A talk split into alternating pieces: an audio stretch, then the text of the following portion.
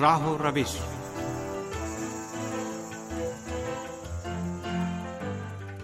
آپ عزیز سامعین خدمت میں تاہا شمیم کا سلام عرض ہے۔ پروگرام راہ و روش کے ساتھ حاضر خدمت ہیں۔ آج کے پروگرام میں ہمارا موضوع گفتگو مغربی ملکوں میں غربت اور فقر و فاقہ ہے۔ امید ہے کہ پروگرام بھی آپ سب کی توجہ کا باعث بنے گا۔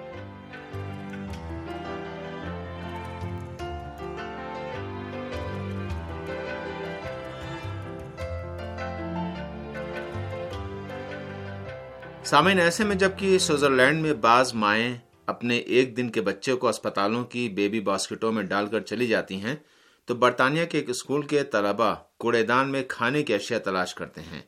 شاید بعض افراد کے لیے مغربی ملکوں میں غربت اور فقر و فاقے کی بدتر صورتحال کا باور کرنا مشکل ہو۔ یا یہ کہ جیسا کہ بعض افراد خیال کرتے ہیں کہ امریکہ دنیا کا ثروت مند ملک ہے اور دنیا کی سب سے بڑی معیشت کا مالک ہے لیکن اس ملک میں دنیا کی سب سے زیادہ ثروت مند قوم زندگی نہیں گزارتی۔ اس پروگرام میں ہم مغربی ملکوں میں فقر و غربت کے موضوع پر بات کریں گے۔ پروگرام کے آخر تک ہمارے ساتھ رہیے گا۔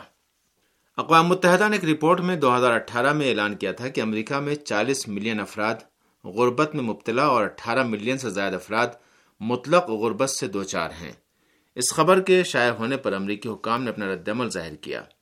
ٹرمپ انتظامیہ کے عہدیداروں نے اسے مبالغہ آرائی قرار دیا اور دعویٰ کیا کہ امریکہ میں مطلق غربت سے دو چار افراد کی تعداد تقریباً ڈھائی لاکھ ہے۔ اقوام متحدہ میں امریکہ کی اس وقت کی نمائندہ نیکی ہیلی نے امریکہ میں غربت کی صورتحال کے بارے میں سراہتاً اعداد و شمار نہیں بتایا اور کہا کہ یہ بات مذہقہ خیز ہے کہ اقوام متحدہ امریکہ میں موجود فقر و غربت کا جائزہ لے۔ امریکی صدر ٹرمپ کے صدر بننے کے دو سال کے ابتدائی برسوں میں امریکہ میں روزگار کی صورتحال بہتر ہونے کے بارے میں متعدد رپورٹیں منظر عام پر آئیں۔ لیکن روزنامہ نیو یارک ٹائمز نے اپنی ایک خصوصی رپورٹ میں یہ فرض کرتے ہوئے کہ اگر مان بھی لیں کہ رپورٹیں صحیح ہیں، لکھا کہ امریکی یہ سوچ رہے ہیں کہ روزگار غربت کا حل ہے تو ایسا نہیں ہے۔ اس امریکی اخبار نے اپنی رپورٹ میں سراہ سے لکھا ہے کہ اگرچہ بے روزگاری کی شرح میں کمی آئی ہے اور حتیٰ روزگار کے ایسے مواقع پیدا ہوئے ہیں کہ اسے پر کرنے والا کوئی نہیں ہے، لیکن ان امریکیوں کے لیے ایک حقیقی سوال کہ جو اعلیٰ تعلیم یافتہ نہیں ہے، یہ ہے کہ کیا وہ اپنے کام کے ذریعے اتنا کما لیتے ہیں کہ اس سے ان کی زندگی کے اخراجات پورے ہو جاتے ہوں؟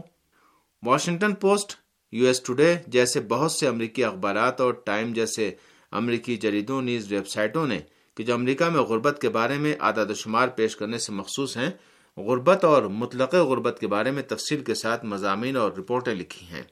اس کے باوجود بہت سے افراد ابھی بھی ایک غلط تصور یہ رکھتے ہیں کہ امریکہ میں غربت دیگر ملکوں میں پائے جانے والی غربت سے مختلف ہے۔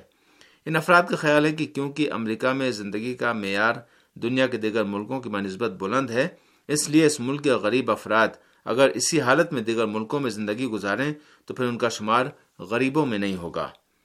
امریکہ میں بچوں کی عالمی تنظیم کی ویب سائٹ نے اس ملک میں بچوں کی غربت سے متعلق پیش کردہ اعداد و شمار کے غلط ہونے کے تاثر کی تائید کی ہے۔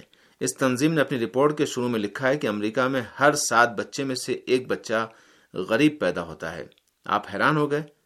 پھر یہ ادارہ توضیع دیتا ہے کہ ممکن ہے کہ آپ یہ خیال کریں کہ کیونکہ امریکہ ثروت مند ملک ہے، اس لیے اس ملک میں فقرا صرف امریکی معیار کے لحاظ سے غریب ہیں۔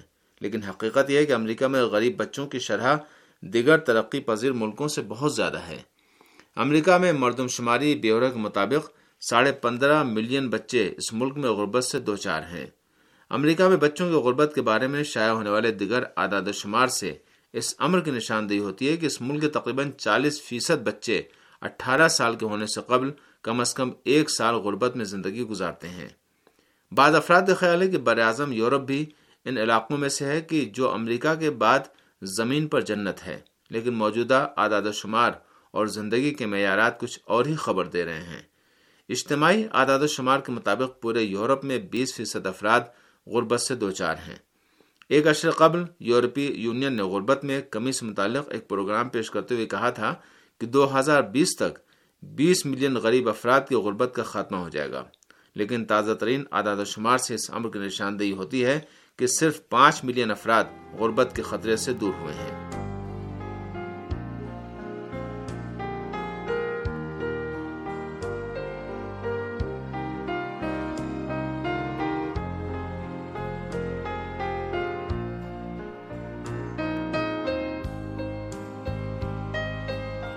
برطانیہ کے شمال مغرب میں واقع لانکا شیر میں ایک اسکول کے پرنسپل شیوون کالنگوت کہتے ہیں کہ ان کے مدرسے کے ہر دس طلبہ میں سے ایک فرد اس خاندان کا رکن ہے کہ جو اپنی خوراک کی ضروریات کو فوڈ بینک یعنی ایک ادارہ جو اشیاء خرد و نوش کی مدد کرتا ہے، سے مہیا کرتا ہے۔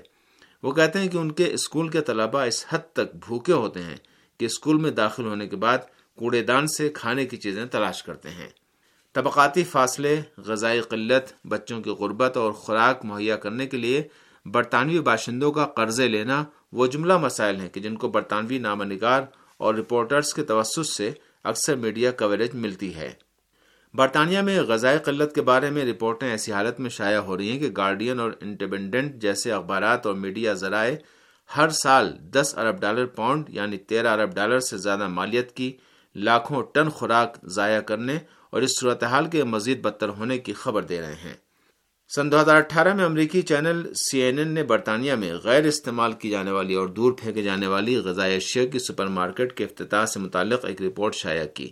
یہ سپر مارکیٹ ایک بہت بڑی جگہ ہے کہ جہاں پر ایسی غذائی اشیاء مفت ملتی ہیں کہ جنہیں کوڑے دان سے جمع کیا جاتا ہے۔ یورپ میں غربت اور بھوک مری کا مسئلہ صرف برطانیہ تک ہی محدود نہیں ہے۔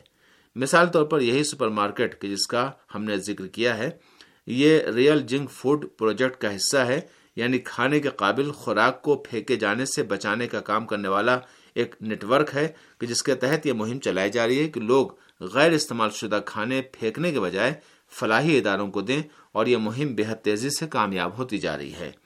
اس پروجیکٹ کی سرکاری ویب سائٹ کے مطابق اب تک ایک آشاریہ ایک ملین کلو غیر استعمال شدہ غذائی اشیاء کو میونسپلٹیوں کے توسط سے اکٹھا کر کے ان کو پھینکے جانے اور ضائع ہونے سے قبل ہی بچا لیا گیا ہے۔ اور چوالیس ہزار سے زیادہ لوگوں کے شکم کو سیر کیا گیا ہے۔ اس پروجیکٹ نے کہ جس کے مختلف ملکوں میں جملہ برطانیہ، فرانس اور جرمنی میں بھی برانچیں ہیں، اپنی توجہ اسکولوں کے لیے غیر استعمال شدہ غذاؤں سے استفادے پر مرکوز کی ہوئی ہے۔ یورپ کے دیگر ممالک بھی کم و بیش فقر و غربت سے دوچار ہیں، انہی ملکوں میں ایک فرانس ہے۔ دو ہزار سترہ کے اختتامی دنوں میں اس وقت جب لوگ یورپ میں کرسمس کے جشن اور نئے سال کی خوشیاں منانے کی تیاریاں کر رہے تھے ٹویٹر پیج پر ایک تصویر شائع ہوئی جس سے فرانس کو دھچکا لگا۔ اس تصویر میں دکھایا گیا تھا کہ کس طرح سے کچھ بچوں نے دسمبر کے مہینے کی سردی سے بچنے کے لیے پیرس کے ایک لانڈری شاپ میں پناہ لی ہوئی ہے اور وہ بڑی بڑی واشنگ مشینوں میں سوئے ہوئے ہیں۔ وہ صارف کہ جو کہہ رہا تھا کہ اس نے خود ہی تصویر لی ہے، سمجھ رہا تھا کہ بچے بے سرپرست، غیر ملکی پناہ گزی ہیں جن کے پاس سونے کی کوئی جگہ نہیں ہے۔ اس کے ساتھ ہی وہ چیز جو اس تصویر کو دیکھنے سے زیادہ فرانس کے عوام کے لیے تکلیف دہ بنی، اپنے ملک کے حکام کو اس پر رد عمل تھا۔ پیرس کی پولیس انچارج میشل دلپوش نے بڑی بڑی واشنگ مشینوں میں سونے والے بچوں کی تعداد پچیس ذکر کی تھی اور کہا تھا کہ ان میں سے بعض فرانسیسی ہیں اور جرام پیشہ گروہوں کے افراد ہیں۔ اس وقت کے فرانس کے وزیر داخلہ جرارڈ کولم نے بھی کہ جنہوں نے دو ہزار اٹھارہ میں اپنے عہدے سے استعفی دے دیا تھا، ان بچوں کو جاہرے اور متشدد بتاتے ہوئے کہا تھا کہ سڑکوں پر ان بچوں کی موجودگی معاشرے میں بدمنی کا باعث بنی ہے۔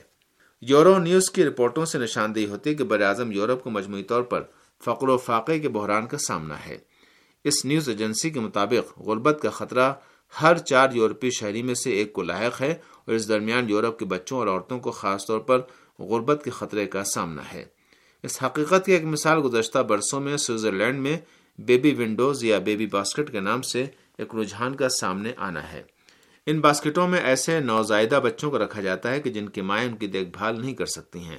سوئٹزرلینڈ میں سن دو ہزار گیارہ میں زوریخ شہر کے مرکز کے نزدیک پہلا بیبی باسکٹ قائم کیا گیا، جس میں ایک روزہ بچے سے لے کر چھ مہینے تک کے بچوں کو رکھا جاتا ہے۔